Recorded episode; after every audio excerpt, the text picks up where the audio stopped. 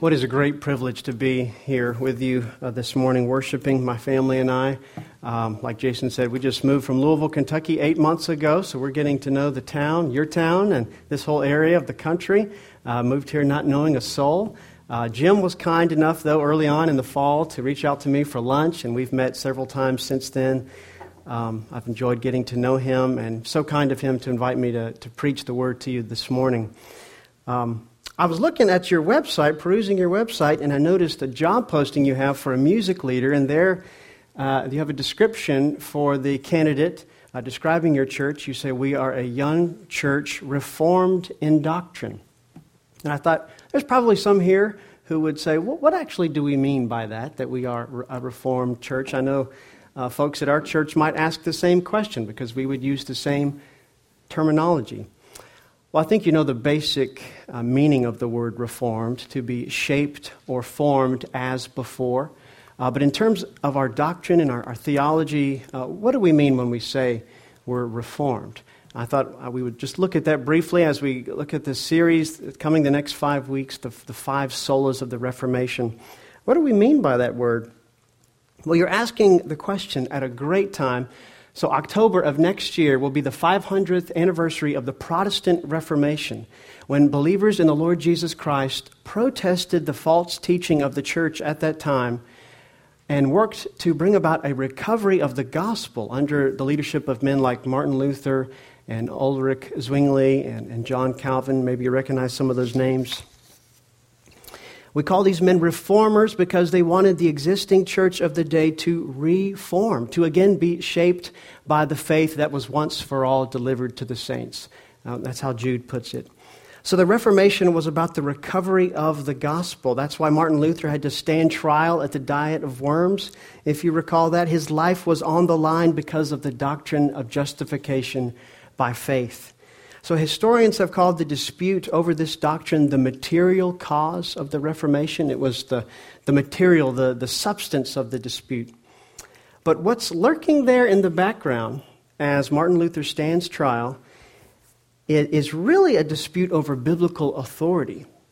So, the reformers were convinced that people are made right with God by faith alone, not by works, but by what authority could they claim that? Well, by the authority of the scriptures. So, this was the battle cry of the Protestant Reformation sola scriptura. That was the formal cause of the Reformation. So, that's what we're going to look at today. The scriptures alone are the word of God, not church tradition, not church councils, not the teaching office of the Roman Catholic Church. Our ultimate infallible authority for life and doctrine are the scriptures. So, infallible, I mean incapable of error, incapable of making mistakes. So, we believe that. That's part of the reason why we call ourselves Reformed. We have received this rich heritage of the Reformation. And it's important to point out uh, the reformers were not trying to create anything new. They were, they were not innovators. It might be better to call them excavators. They were recovering something that had been lost, long lost. So today we'll look at the first of the five solas of the Reformation, sola scriptura, by Scripture alone. Uh, next week will be um, grace alone, and then faith alone, Christ alone, and then we'll wrap up with um, uh, by God's, God's glory, for God's glory alone. Now, by Scripture alone, let's think about that for a moment. Can't I know that God exists apart from the Scriptures? Well, we can. We know through what God has made, He has revealed a part of Himself through, through nature, right? Um, and this is what we call general revelation because it's available to all people generally and because it's more general in content. Uh, we, we learn that God is the creator and He's powerful, He's divine, we are accountable to Him. Psalm 19:1 The heavens declare the glory of God. Secondly, don't I have a sense of right and wrong? Apart from the scriptures? Well, well, yes, I do. God has revealed himself in our own moral awareness. Uh, Romans 2 14 through 15, where it says, The Gentiles show that the work of the law is written on their hearts.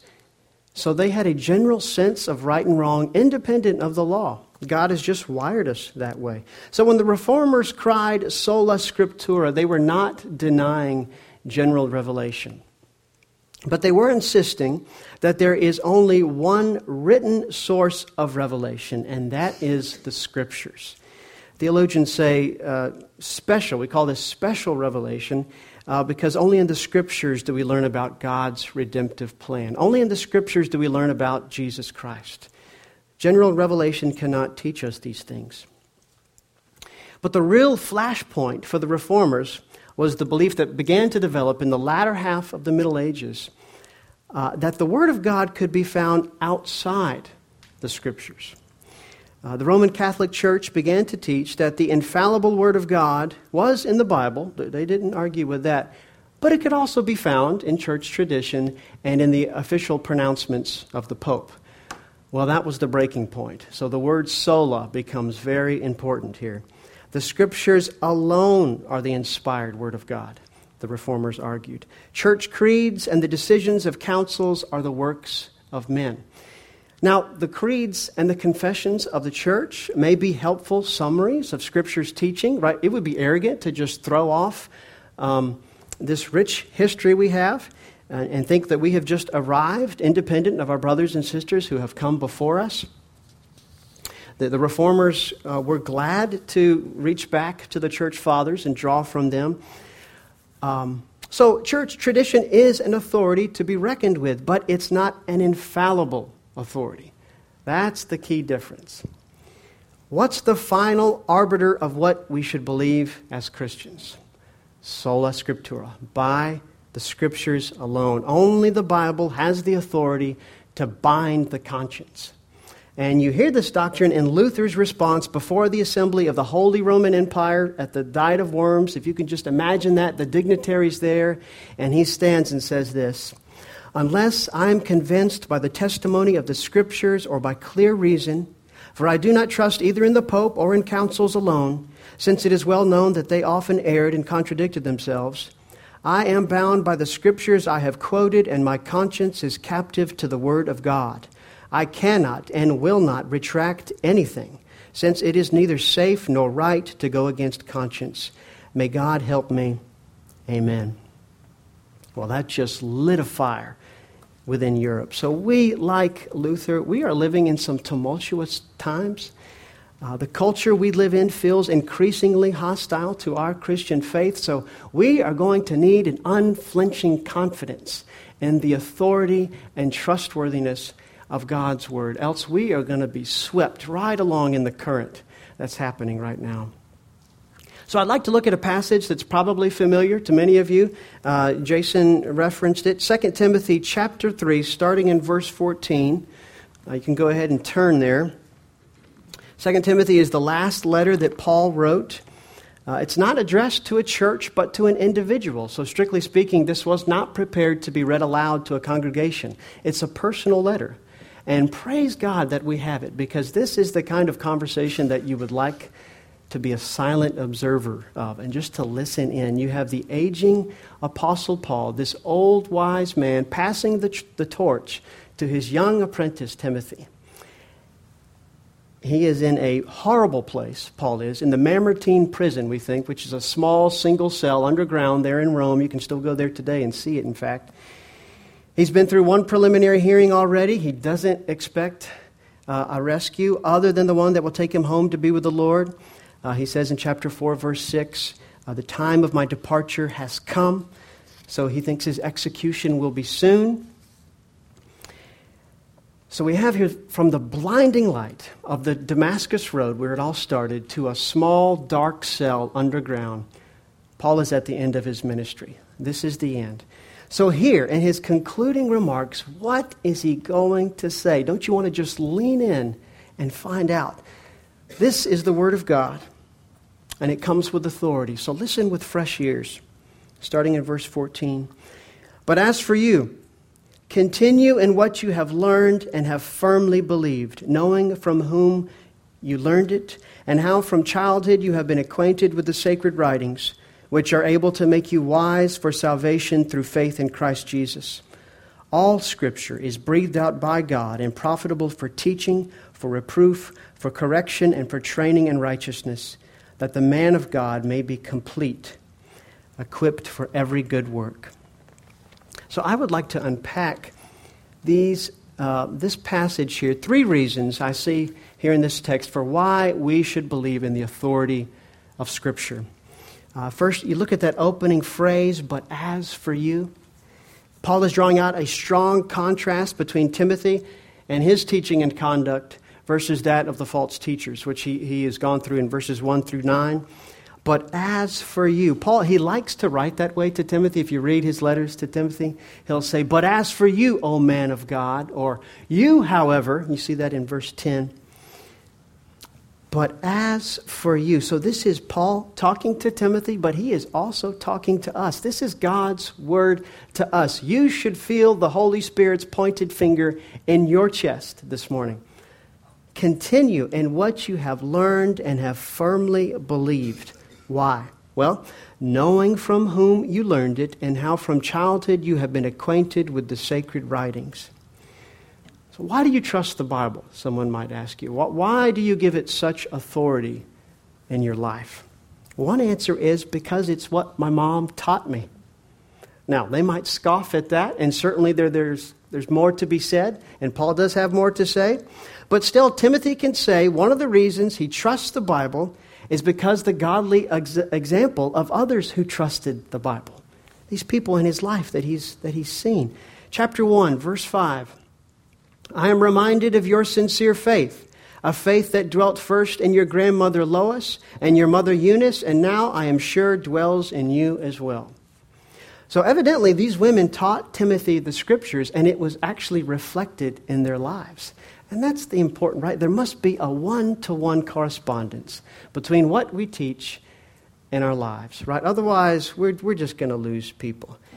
Well, they had a sincere faith, Paul writes, and that left a powerful impression on Timothy. So I think there is a word here for parents, for children, Sunday school teachers, for anyone working with kids here in the, in the church. We need to teach the Bible to our kids, and our lives should reflect what we teach.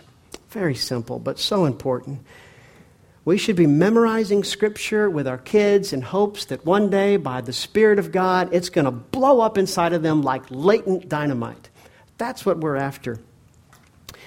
Verse 15 Since childhood you have been acquainted with the sacred writings. So, coupled with instruction, our kids should be able to look back and recall the Bible's power and authority at work in our very lives. They just saw it. They didn't just hear it, but they saw it. You want your kids to be able to look back and say, Yeah, it wasn't a game for dad. What he taught me, he lived. And that's a powerful, formative influence in a child's life. Well, Timothy also had a faithful mentor in Paul. If you jump up to verse 10, he, he writes, You, however, have followed my teaching, my conduct, my aim in life, my faith, my patience, my love, my steadfastness, my persecutions and sufferings. So Paul's life, it's a full orbed example here. It's a model for Timothy to, fo- to follow. His teaching and his life were one. And even suffering could not dislodge Paul's trust in the scriptures. So if you're his pupil, you're watching him live this out, you have this incredible motivation to follow in his footsteps. Continue in what you have learned and have firmly believed, knowing from whom you learned it. So remember who taught you, Timothy. You've seen the word's authority lived out in me and in others, so follow in our footsteps. So we should believe in the authority of Scripture because of the faithful example of those who taught us Scriptures. And that's our first reason. Second reason, we should believe in the authority of Scripture because of its power to bring about conversion. Uh, verse 15 the sacred writings are able to make you wise for salvation through faith in Christ Jesus. So we trust the authority of Scripture because in the Scriptures we've learned about Jesus Christ and His gospel, and we've been brought from death to life. We are Christians, we've been saved through this word. Only the Bible can satisfactorily explain our dilemma as sinners and the solution in Christ. All the philosophies and religions of the world are at bottom a fool's errand. But the Bible makes us wise, Paul says. We come to our senses. We can finally see. It's like a pair of glasses you can put on and finally see the world and yourself as it really is. In the Bible, we come to see it, as Tim Keller puts it, that we are more sinful and flawed than we can possibly imagine. Yet in Christ, we are more loved and accepted than we ever dared hope. That's the gospel, and we find it in the Bible. Praise God. Well, one story about the power of the word to save. Um, Jason mentioned that uh, my wife and I lived in Croatia for several, several years, working with Campus Crusade for Christ uh, with college students there. Uh, Croatia is on the Adriatic Sea. If you just imagine the, the boot of Italy, just jump over east, and, and there we were in Croatia. We lived in a coastal town. And um, a little south of us was a country called Albania, uh, which also has, has coastline there with the Adriatic Sea.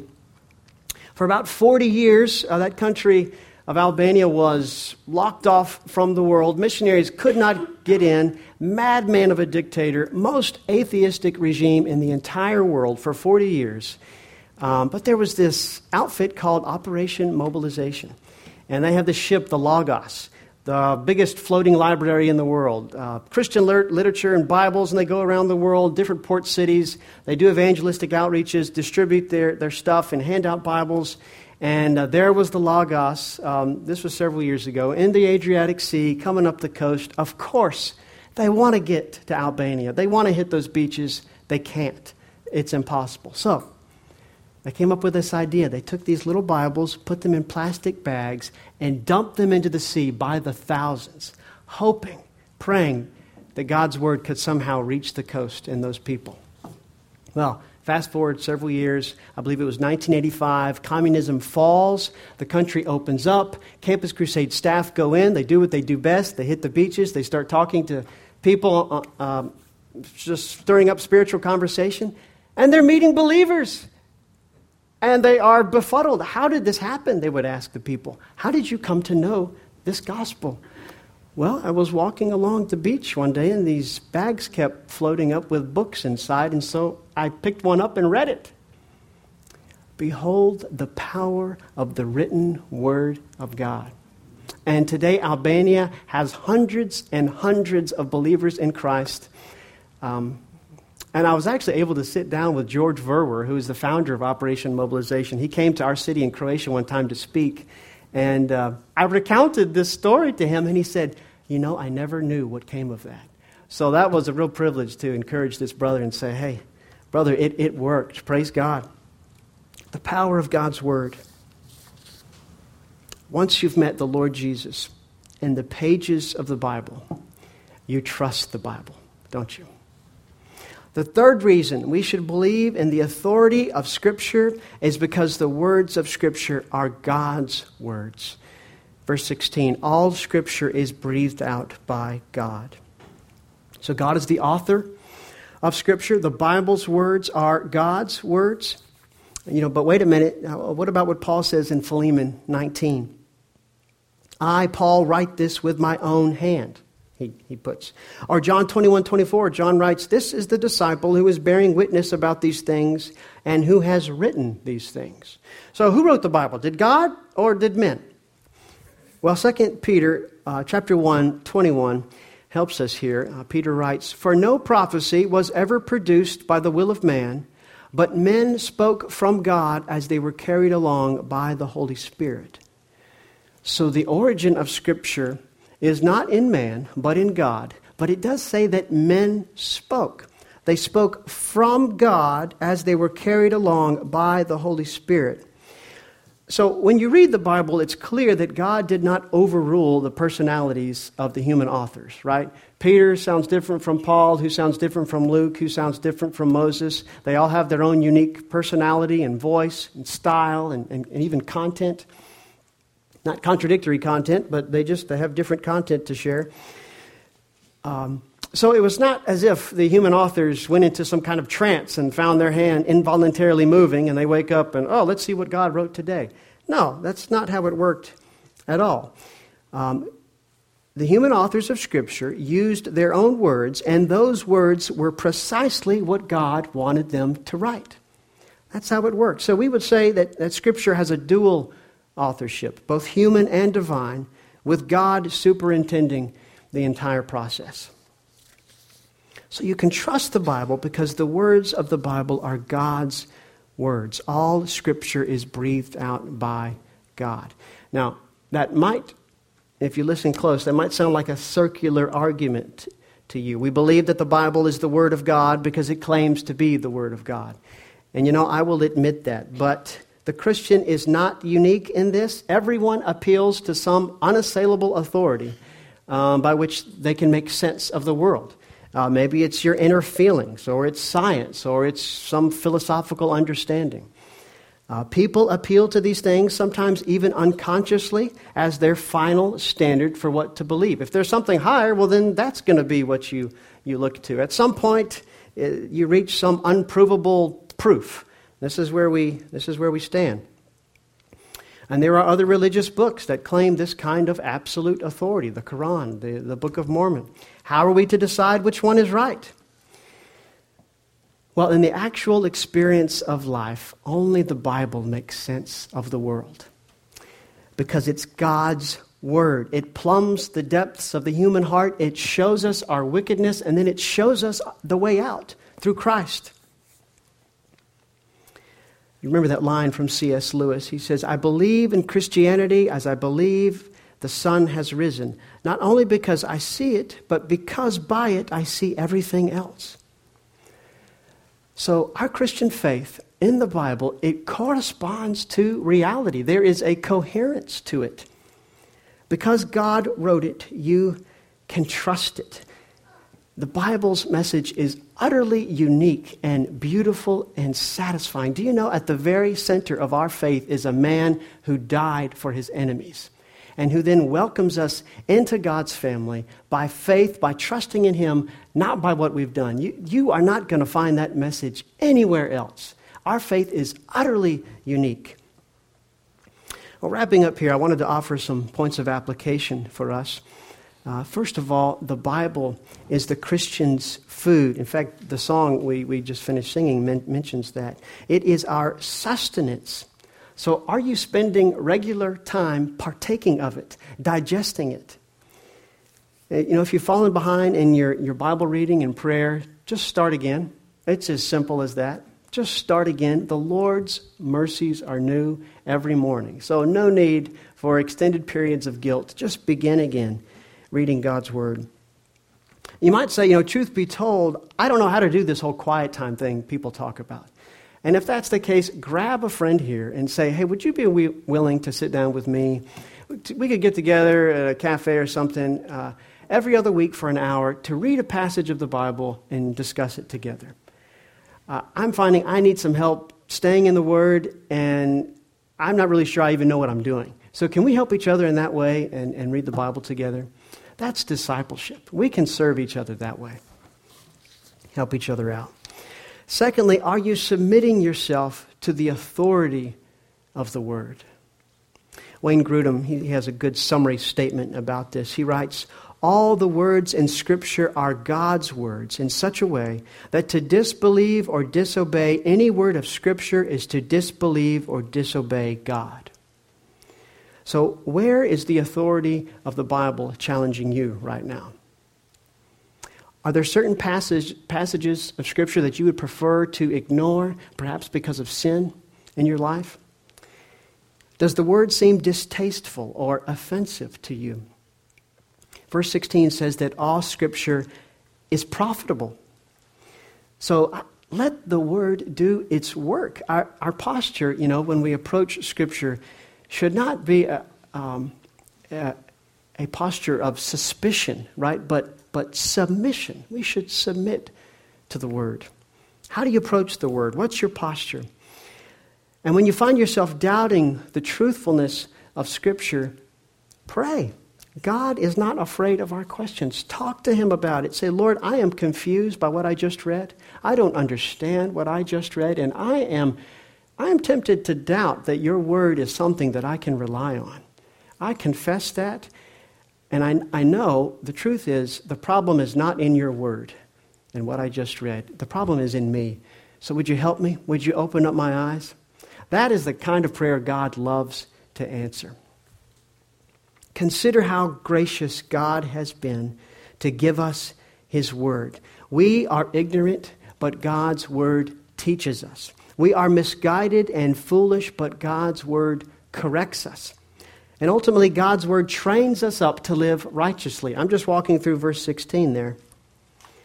And then, having saved you, God now intends to mature you through His Word, that you might be complete.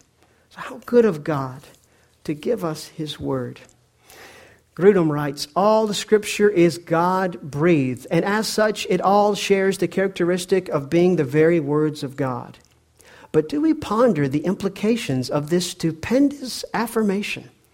Are we saying that throughout we are saying that throughout the entire history of the world and throughout all written documents of all civilizations, the eternal, omnipotent creator of the universe, the God who will one day judge every human being who has ever lived, this God, who is over all, has given the human race just one collection of his written words this book, the Bible. God's word is precious and its authority should produce in us a joyful trembling and an eagerness to submit all of our thoughts and desires to its teaching. So praise God for His Word. Let's pray. Lord, we do thank you for your Word and its authority over our lives. Lord, most of all, we, we thank you because therein we find our Savior, the Lord Jesus. We ask that you would continue to powerfully minister your word here in this church for your glory. We pray in Jesus' name. Amen.